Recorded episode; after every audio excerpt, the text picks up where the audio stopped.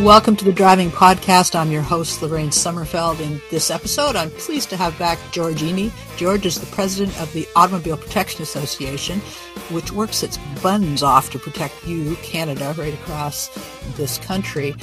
And what's kind of nice about George is he investigates the auto industry. He knows lots about it and he tells us the truth. So I'm always, always glad to have George back with us. George, welcome to the Pro- Driving Podcast. Thank you, Lorraine you recently returned from the New York Auto Show and you had some interesting observations. Um, I was going to ask you before we spoke, I wanted you to have a crystal ball and tell me where we're going to be looking in the future. And before I even got to ask you, you were telling me all kinds of stuff. What were some of the things that made the biggest impressions on you that you recently saw? Um, a lot of the new vehicle introductions, of course, the buzz is around electric. Now, uh, you wouldn't know from reading some of the columns and stuff that EVs are still only about one vehicle out of 15 or one vehicle out of out of 20 being new vehicles being put on the road. So they're growing a lot, but the total share of the market is still very small. And um, the incentives from the government right now are probably not necessary, certainly not to the level that we have, because the car makers are unable to produce more electric vehicles than they are already. So there's a, there is partly the question of are we getting the maximum bang for the buck by bu- helping people buy a new car? There's a lot of people that have always said um, that incentives are. My colleague David Booth thinks they're absolutely bogus across the board for ev- for everything all the time.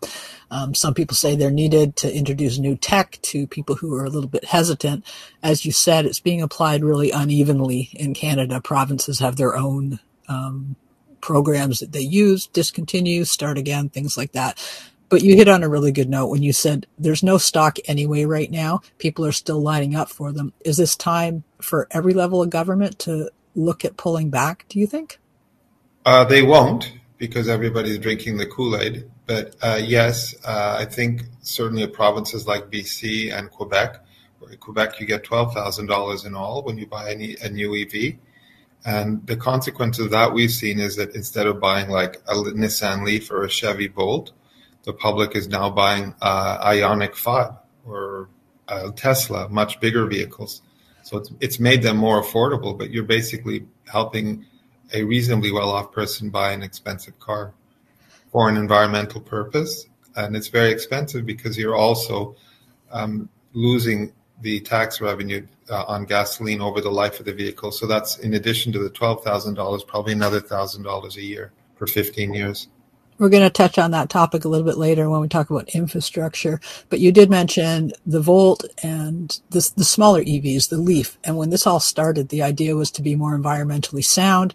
And we watched that happening and silly, silly Lorraine thought, oh, we're finally going to start right sizing, buying the vehicles that we need instead of pulling our living rooms around with us.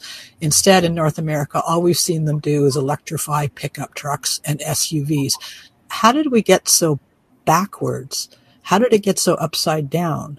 I I don't understand. Shouldn't we be going to smaller, more environmentally sound things? Isn't that the whole point of electric? It's nuts, Lorraine. And the public is talking out of both sides of its mouth or has a like a really split personality. We talk green, we're really nervous when we read the news. I mean, not people of all ages are concerned about the climate. And yet when we go out to buy a vehicle, uh, we're upsizing in almost every segment. Anything small, people are moving out of it, and anything uh, medium sized, people are moving into the next size up, something larger. And so the car makers who started with these like engineer projects, like the Leaf or the Bolt, these are conservative things designed to save on materials because batteries were heavy and expensive. So you wanted as light a vehicle as you could to carry them around. It turned out that's not what the public wanted to buy. What the public wants is something like a Tesla or an F 150 pickup that's electrified. This is a huge vehicle with tons of power and that takes tons of resources, even if it runs on electric. About 15 years ago, I interviewed you. I don't know if you remember this or not. You probably, you might.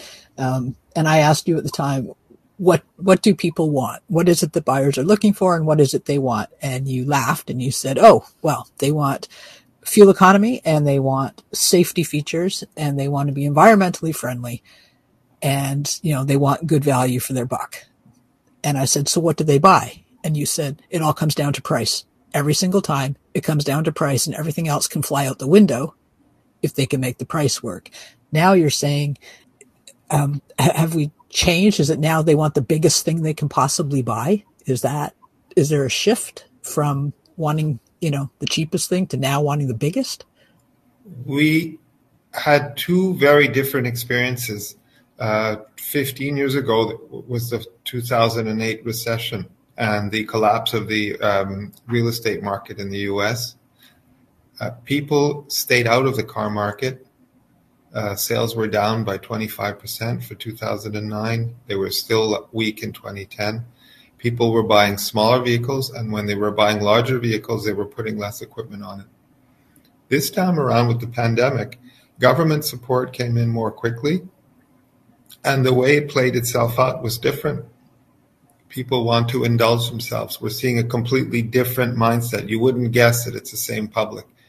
And that's despite the fact that it's 12 years later and or 15 years later and we are even more aware now of climate-based issues than we were back then and we have more choices. So back then with more limited choices people were buying a smaller more frugal vehicle and today I guess it tells us that the government support was so generous that we are still confident. You know, once we put in our pool and redid our decks, uh, we were buying a bigger car. I think I think there's a, a two pronged thing. I'm not going to argue with you exactly, but there's a lot of people that got government help that use it to pay their rent and food because I know a lot of them. Um, but I think there's a lot of pent up money from people who can just continued to make their salary but couldn't travel and couldn't spend it on anything because there wasn't any new cars in the showroom. So I think it's kind of a mix of the two things. oh, just, I want to be clear. I'm not making saying that the money was wasted or the government shouldn't have helped people. We believe in the security. I'm just saying we were astonished at the APA. At, in, and, and it's not only that, of course, all the people in 2008 who were in their 40s or 50s, the boomers, are now in their early 60s, and many of them use the pandemic as a reason for retiring or at least thinking about retiring. These are people who are, you know, as a group, not every one of them, because not everybody is rich in their retirement, but are are you know are had or relatively well funded, I guess you could argue, well are relatively secure, and that's the people you're talking about who are who are buying bigger vehicles. I think sometimes there's a disconnect between the headlines and what's actually happening, and we've become less judicial in understanding that sometimes these screaming headlines aren't representing anything except a noisy minority. And it's, I found that with cars, people are, the cost of cars is crazy. I think Auto Trader's got a, the average new car price right now is over 59,000 if I'm not mistaken. And that's, I'm, you know, kind of gobsmacked by that. That's horrifying. And yet people can't buy them fast enough. They're putting so much money into cars. And you and I have had endless discussions about the length of car loans. Yes, and you know when we were having these conversations uh, about 84 months, which is the most common new car term, or 96 months, which was the second most common in some years, um, interest rates were around three or four percent. And, and many manufacturers on a new car, I'm saying, were offering zero even for 84. So you could really stretch out your payments with no hangover, supposedly. Today, those interest rates are running between six and eight percent. And we thought that might see a dialing back. That people will say, well, no, I'm only going to go to 72 months or I'm going to put down a big down payment because I'm, I'm not prepared to pay 30 or 40% of my outlay in um, interest. But in fact, that's not what's happening. We just got used to the longer payment and people seem to be still um, financing for the long terms. So does that tell you that um, car purchases are still heavily weighted towards emotion? Sure. All a big purchase like that will always have a very strong emotional component. It's just that it's not the emotions that we thought people would be having. So the, it seems to be that uh, the concept of uh, cocooning or living at home or not being comfortable with public transit, the insecurity around contagion, drove us to want to indulge ourselves and buy up somehow. or there's something else going on. We're about to retire. I mean, I'm speaking for people in their 60s and uh, thinking, you know, I worked all this time and now I, I want to live the fruits while I still can. Whatever, but these are, it's an interesting phenomenon of up buying. In the past, the APA has castigated the industry for not building what people want, uh, for really, in certainly the domestic car makers, almost having a level of scorn for the people buying their low end cars because they made junk for years and didn't fix it when it was bad. Like think of Ford with the transmissions on their Focus and their Fiesta, small cars. You know, if those were happening to owners of Lincolns or F 150s, they would have tried to do more to help people out than the screwy class action settlements that they negotiated. Uh, but today, that's not the case because the industry can rightly say, we did try, at least with EVs, and even in the compact car segment. Uh, don't blame us for leaving the segment. You left first, Mr. or Mrs. Consumer. I, I always have an issue with this. I don't know if it's chicken or an egg because I get into arguments. Of course I do. Um, with I'm saying manufacturers are building these massive vehicles. Manufacturers are saying that's the only thing people want to buy.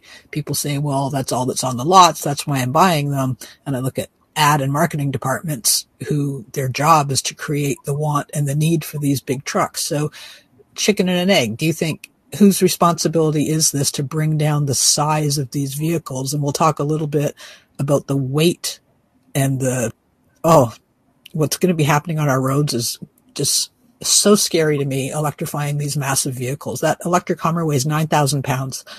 If that comes in contact with anything, it's going to obliterate it. So whose responsibility is this? Is it always on the consumer? Is it always on the manufacturer?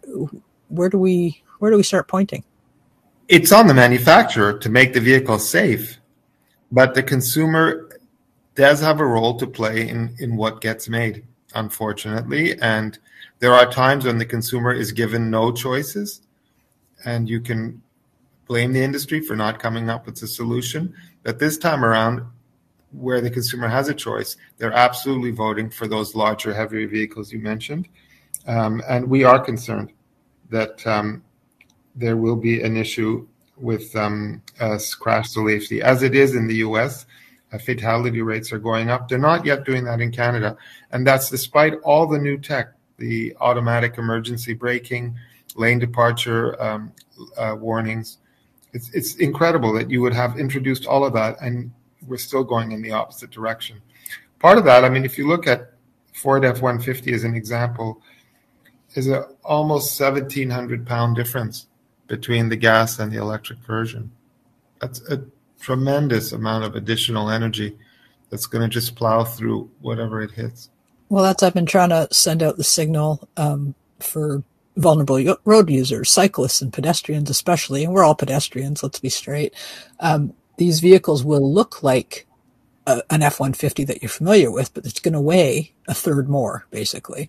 And this is going to be the same even for smaller EVs. And I don't think that uh, lesson or instruction is getting out there to other road users. I buy, I, I drive a little hatchback. If one of these trucks plows into it with that extra momentum behind it, I'm going to be dinged. I mean, there's no, there's no way around it. And I don't think, um, I guess this is when government instruction, all this stuff has to be working together. And I don't see this component being addressed. And that makes me really cranky. Anyway, talking about the size of these, when you were in New York, um, heavy emphasis on electric vehicles, as you said. Everyone's gone all in on electric. What happened to hybrids? Our well, the end point when all is is done is going to be most likely a, a predominantly electric fleet. There may be some allowance for vehicles that run on other things, but governments have thrown kind of thrown it all in with that one solution. And uh, I think it's a much better solution than gasoline because the energy is used more efficiently. What, what you have inside the vehicle in a gas engine at the, at the best of times, about two thirds is being wasted. And in city driving, really, it could be three quarters of the energy because of stopping and starting, because idling and driving at low speeds is inefficient. With an electric vehicle, it's the opposite. It's as efficient or more efficient because there's no air resistance at lower speeds. So that's where we're going. But how we're getting there is in a somewhat expensive and wasteful way. And we would have liked to see a larger role for hybrids, Uh, to give you an example, a plug-in hybrid from Toyota, which is the maker who makes the best ones, will use a quarter of those environmentally sensitive battery metals of an electric car, and yet it will save about three quarters of the fuel consumption of um, of a gasoline vehicle. And so, even though you have the redundancy of two systems, um, you have optimization, and a lot of car technology was built with that kind of legacy view. Power steering, you know, they still kept the steering column, but they added power assist, and now we've added lane keeping assist, but you still have a wheel and a column. Same with brakes. You know, they started out as mechanical, then they became hydraulic, then they got vacuum assistance, then they got electronic assistance. Now we have regenerative braking. All these technologies were, they didn't just get rid of what was there before, they put it on top of, because it's a conservative industry and it's very cost conscious. And we, we believe that the hybrid plug-in and even a non-hybrid plug-in has a, a big place, a big role to play. The other benefit, by the way, they run on 110. You can charge a hybrid plug-in on the regular circuitry, which would give utilities, uh, you know, instead of having to uh, crash program to upgrade inside of 10 years, uh, they would have an, the option of having a more gradual phased in. You touched on um, the minerals and metals that are involved in the electric vehicles. It's a hot, hot, hot topic worldwide, especially with a lot of geopolitical influences. Um, shifting it here with Biden's Inflation Fighting Act, um, putting a lot of money to keep that within their borders. And there's a lot going on in Ontario, obviously, with regards to that. Why is is any of this going to go to hybrid tech? Is any of this, you know, we need some of the same metals, but not nearly as many. I feel like we've like hopscotched over a really, really good answer to the next 10 years. My colleagues and I, most of us, we talk, we thought the hybrids would be like a bridge, a 10 year bridge or so. And it just feels like everywhere I look, it's all electric all the time and they're expensive and they use a lot of resources. You're, you're saying hybrids offer up so much and it feels like they've been just tossed aside almost. I know actual people are trying to buy them. I know that they can't get hold of them, but do you, uh, is anyone else are they not going to bother working on hybrids anymore? I guess that's my question. Well, clearly Ford and General Motors have taken that position. You know, they're, they they and they're big car makers. They made these dramatic statements and went for a full electric. I think right now, if you look at GM, what they're really selling is gasoline vehicles, and they're selling quite well. Uh, the, their electric vehicle production is actually very low, but it's what's getting them a halo, and so they're milking it for what they can. But we would have liked to see hybrids. Uh, you wouldn't have had the weight penalty. Uh, in a collision, the battery pack is so much smaller that it's very unlikely to get damaged. It's not like a Tesla when it gets T-boned. And there's much less, we believe in the long run, less risk of fire as well. Uh, so there are there are benefits from it. I saw a couple days ago uh, in the U.S. they're trying to close apparently that SUV loophole. Remember that when um, all trucks basically they thought during Obama era trucks were used for people that needed trucks and the manufacturers exploited that fact and pushed a lot of passenger light trucks into that category. That's how we got all the SUVs and stuff. And now they're trying to close that off. I don't know if you've been reading about it. I'm sure you have, but they haven't addressed the weight differential for electrifying these vehicles. So even though it's about weight, it's not about electric weight. Are, is, are we always going to get patchwork um, forward motion? Is it always going to be one step forward and two steps back when it comes to regulations?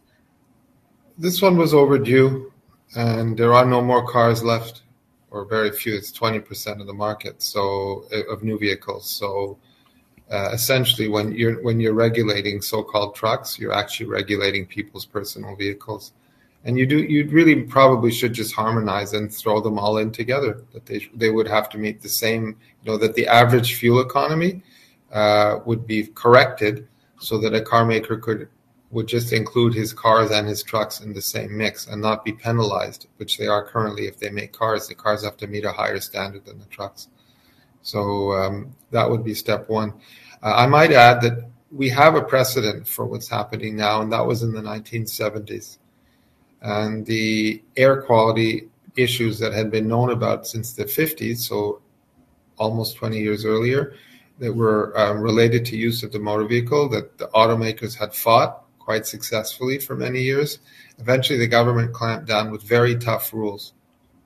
And as a consequence, uh, also when they brought them in, the rules, they came in for the entire fleet in the year instead of doing a phase in and saying maybe 10% of your fleet in 1973, maybe 30% in 1974, and and uh, so on, so that the car makers could switch over gradually. And as a consequence, the vehicles ran pretty badly.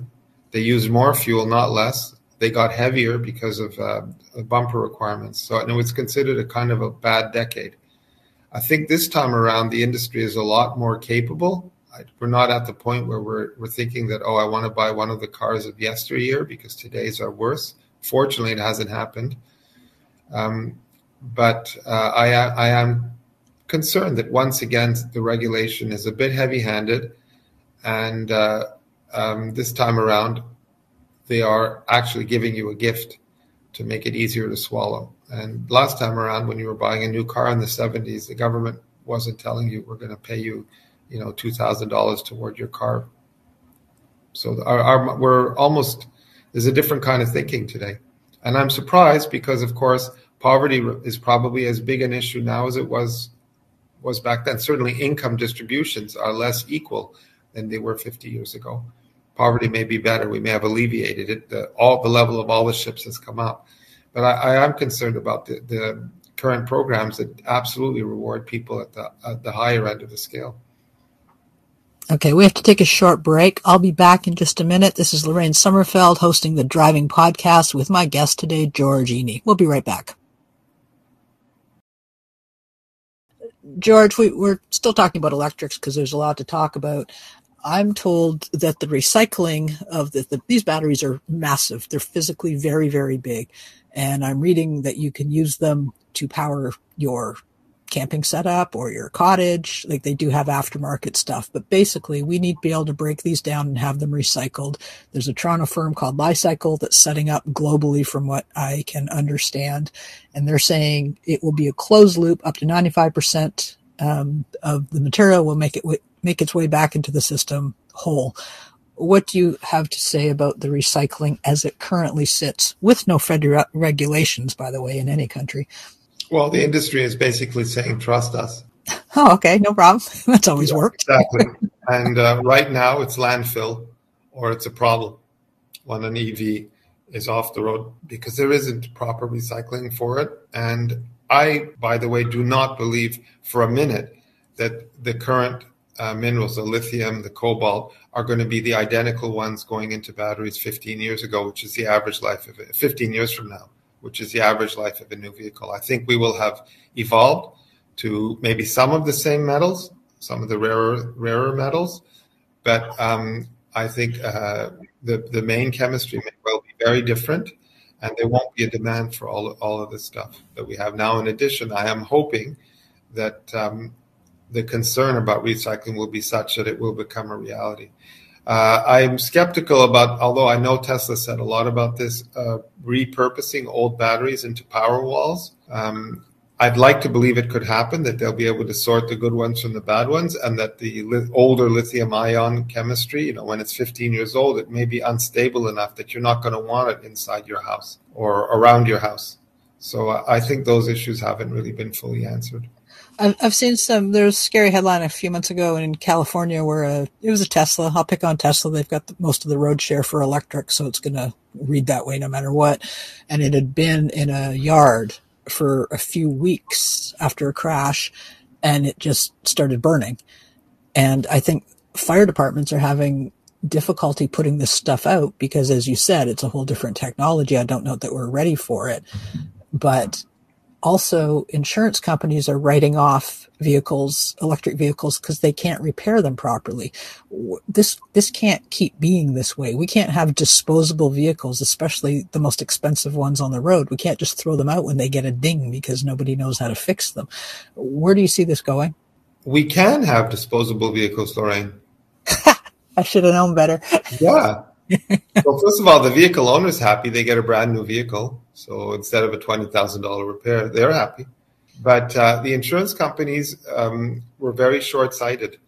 The, um, thing is, they were relying on their experience with vehicles like the Prius that had been around for a long time, uh, and the Leaf, which had been around for a little while. And their thinking was these are very conservative people. These vehicles are not really involved a lot in collisions. Um, we have very good history with them, and the Prius, for one, had very low insurance premiums, even though theoretically it's more complex than a regular car because it has two power systems. Should cost more to fix. The consequence was that when cars like the Tesla came out, the Model S and then um, the Model 3, uh, they were given very low premium. They were put into low premium groups. And what the insurers are seeing now is, in fact, they're very expensive to insure and they are slowly catching up. We are going to get to a point where insurance premiums for Teslas and other brands with EVs, high performance EVs, are going to be more expensive than for the gas car. I'm I'm certain of it and it's really only because the insurance companies screwed up. Uh, you know, they also believe some of the hype around the autopilot and full self-driving, the, the claims that the cars are never involved in a collision. Uh, what we've seen actually is shortly after you buy one, you really need to be careful if you get into one of these high-powered electric vehicles. We we have seen um, parking lot events, uh, think, you know, getting in and out of your driveway events. Uh, in close quarters, people underestimate the power of the vehicle. And so they are actually involved in quite a few what you would call smaller collisions. They're extremely expensive to fix. And in Tesla's case, because there are no parts for collision repairs, because they delay the parts sometimes for months, the cost of the claim goes up because the insurer or the body shop is also contributing to your uh, courtesy vehicle, sometimes for months. Yeah, we could have a whole whole topic on uh, autopilot, which the name just makes me um, yeah, makes me flex a little bit. Um, we you just mentioned briefly about people doing service on these vehicles. This is a in Ontario and Canada.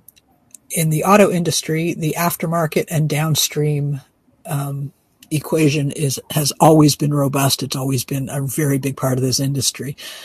Are we in the right place when it comes to service and aftermarket for the EVs? The sales are tipping up like crazy. Are we seeing the same happening with the aftermarket that's going to take care of these vehicles? Are techs ready for this? Are shops ready for this? Are, are we going to be there in time? Uh, so techs and shops are not ready enough. And for the time being, most people are going to their new vehicle dealer on the premise that the dealer has been trained on it. Um, APA believes in the aftermarket tremendously, not only because um, uh, it's a less expensive solution in some cases, but because it gets you around the hegemony of the manufacturer. So we have cases where changing a battery pack at a Nissan dealer is twelve thousand dollars on a on a five to six year old Leaf. That's a common repair now, and eventually the bad, bad, the aftermarket will have to develop a solution because it's this is just too onerous. So we had a case recently where Tesla estimated twenty five thousand dollars to replace a battery on a Model S that was out, outside of its eight year warranty. And the customer was able to get someone in the aftermarket to do the repairs for about five and a half thousand dollars. So we need the aftermarket, and we absolutely should welcome them coming into the EV sphere. Uh, I think, unfortunately, the change in technology is going to force some people either out of the business or to just deal in fast moving stuff. So things that they could easily do, like the 12 volt battery or the brakes on your electric vehicle. In the long run, we're also going to see a change in the type of work. EVs mean less things that require routine maintenance when they get older. You won't be changing an alternator or a starter or an exhaust system because either they don't exist or they don't exist in the conventional sense that we understand. And they're a lifetime part.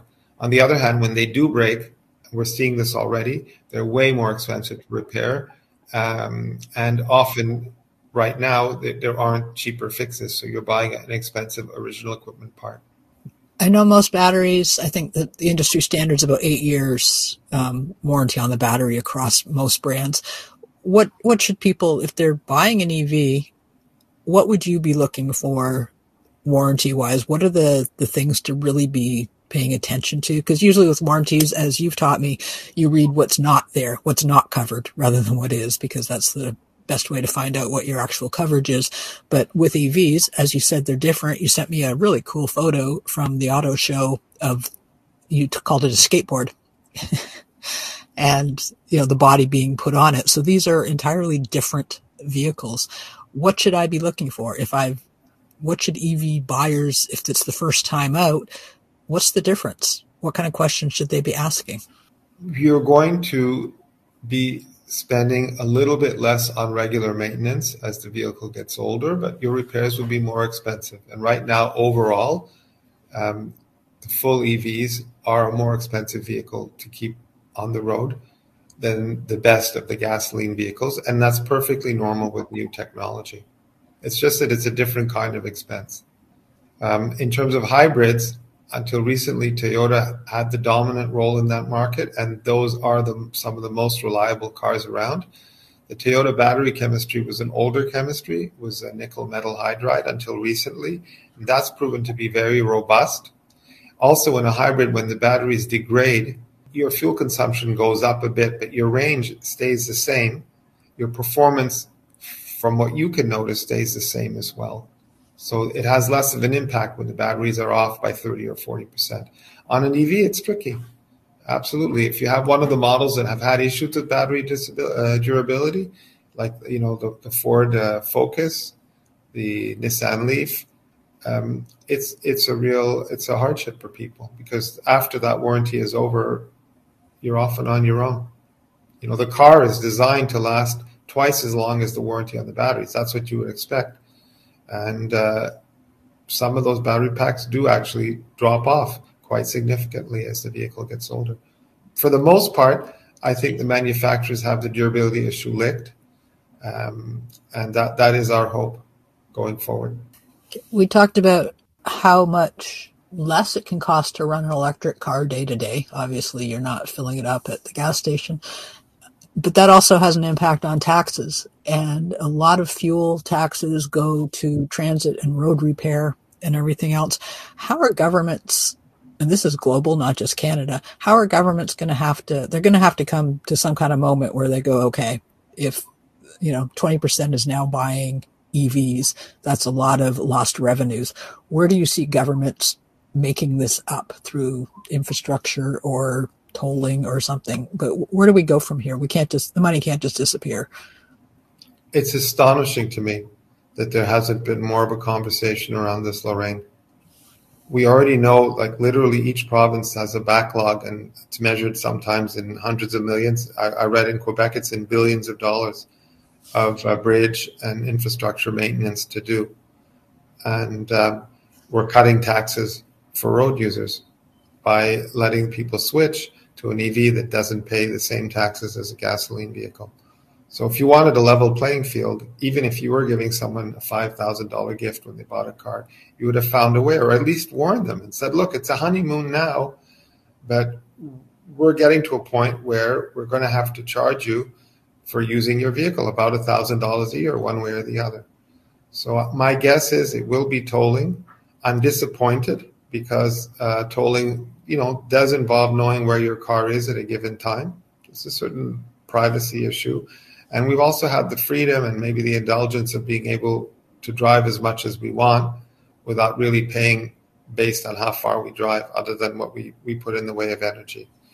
Another option would be to have your vehicle registration on an EV be paid monthly, say at, a, at the rate of $100 a month, which would be correct, or 75 bucks a month, an automatic deduction to maintain your registration. My concern is governments will let this conversation not happen for so long that by the time they have to, the EV buyer will think they're entitled to drive for free.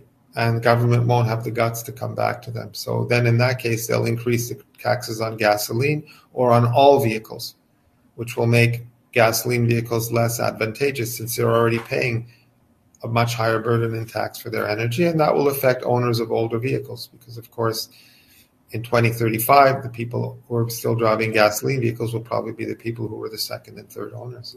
And that's why I always thought hybrids would be a really nice bridge in there, but no one listened to me. Um, no, Toyota listened to you. Toyota listened. yeah, and, and, unfortunately, they can't produce enough cars because otherwise, they, they right now the public would have been open. So the public so. would have listened to Green, but what they're telling us is they would happily buy a Toyota Sienna that's a hybrid uh, and with you know seven liters per hundred k fuel consumption for a big vehicle like that, uh, people are very comfortable with that, and they understand what the point is of it. But um, unfortunately, Toyota's production is, is a mess. The other people who have hybrids are Hyundai and Kia. They're an extraordinary range of powertrains. Uh, um, you know, plug-in, non-plug-in, electric, and just pure gas. Sometimes the same model, which is uh, really ex- quite something to, to behold. The jury is out as to whether you would get the same fuel consumption savings with all of their hybrids as you might on a Toyota today, or on a Honda, which as well their newest vehicle, the CRV, is a, available as a hybrid, and also quite economical that way. Speaking of conversations that governments don't want to have, um, the weight of these EVs because unlike Europe, we've gone massive with SUVs and pickup trucks and everything else. They're going to be they're going to be taking a role uh, a toll on our roads and our bridges and infrastructure. I believe a parking garage part one collapsed, not the one that was in the paper a couple days ago, but a couple weeks ago. And the weight of these things, we're all EV owners know that they're they have to buy more expensive tires and they go through them more quickly, but weight's a thing. It's putting a lot of stress on this infrastructure that the, now there's less gas taxes to be fixing. But nobody wants to have that conversation. If all these vehicles are weighing a thousand pounds or more extra than their counterparts, when do we have that talk? Who's going to have it? Who's leading well, it was the talk occurred to a lesser degree in the early 2000s when vehicles like the Suburban and uh, crew and family cab pickup trucks came on the market, they, they pointed out some people did the calculation of the loads on, on certainly older bridges during rush hour if the, the traffic were stopped and it was all lined up with those big vehicles, you were exceeding or reaching the design limit for some of those bridges, the calculations that the engineers had done. So the conversation happened and then it died. And we just, you know, kicked the can down the road. So I suspect the same thing will happen here. And also, the other thing that we've learned is that people who build the roads and bridges and the people who build the cars never talk to one another. They talk past one another. The guardrails are the wrong height on many roads. They were, too low. They actually can, in many cases, flip an SUV. It's better now because the SUV designs have improved, but there was a period of more than 15 or 20 years where um, there was a mismatch between the physical environment and the road and, and the vehicle that was on it. And I think that will, will continue now as far as weights are concerned. You know, I, I grew up waiting to for the adults to take charge and do the right thing and now i'm an adult and i don't see any other adults in the room i the fact none of these people talk to each other every level of government is a disconnect from the next one and this is right across the us and canada this is not just you know slamming my local favorite politician as usual but it has to work in conjunction how can we be so stupid we make these spectacular vehicles and yet we can't get every level of government to come in on the same call. Um, I want to ask you, this is kind of general. You can talk about anything you want right here. Um, looking back, you've been doing this a long time. What have we got right and what have we got wrong in this industry? Local air quality. So in your city, so smog, uh, stuff that um, would shorten your life as an individual from breathing. So uh, soot, um, uh, carbon monoxide, lead in your gasoline, the results have been phenomenal. Uh, the science that taught us that all of these things were bad was pretty well established by the early to middle 1950s. And uh, it took us until probably the 1990s 1980s and 90s to see measurable improvements in air quality in places where a lot of cars were driven. And those continued into the 2000s in North America, even as the air quality in European cities got worse because the governments there favored diesel and the car makers cheated. So that was a really big success. The missed opportunity was that the same science, and it wasn't. It was quite controversial. The car makers argued that uh, that orange stuff you see in the sky at the end of the day, up up in the atmosphere, could not come from a car tailpipe, which is a different color and is far removed. That that's ground level. That exhaust gas was kind of clean, and so it took it took a, a big deal to get that kind of thinking. But the the argument, the conversation with the oil companies never really happened in the same way. So they also knew around that same period that global warming was a possibility because of increasing CO2 in the atmosphere. So we missed five decades of looking for a solution to that. And now we're where the tailpipe emissions people were roughly in 1968 or 1970. That's where we're at, 1972. Making a transition in a hurry, in an inefficient way. I am confident, knowing how good the gasoline fueled vehicles got toward the end, that uh, we could do the same in the end. The end point for electrification will be that we will resolve it and maybe we will be mostly carbon neutral. I, I, not 100%, but we'll be much further along the way than today. Whether we should be carbon neutral driving a two ton vehicle with one person inside is another story, right? I mean, and if it's less to drive a vehicle, by the way, the, the and the vehicle has a form of self driving, even if it's not fully self driving, if you're able to do your emails, for example, in it, then what is very likely to happen is commutes will get longer because the thing costs less to drive. So we're not going to solve issues like congestion or roadway design with this. And that also is a missed opportunity. I mean, it cost uh, in Quebec $12,000 for one new car, electric car, to be on the road.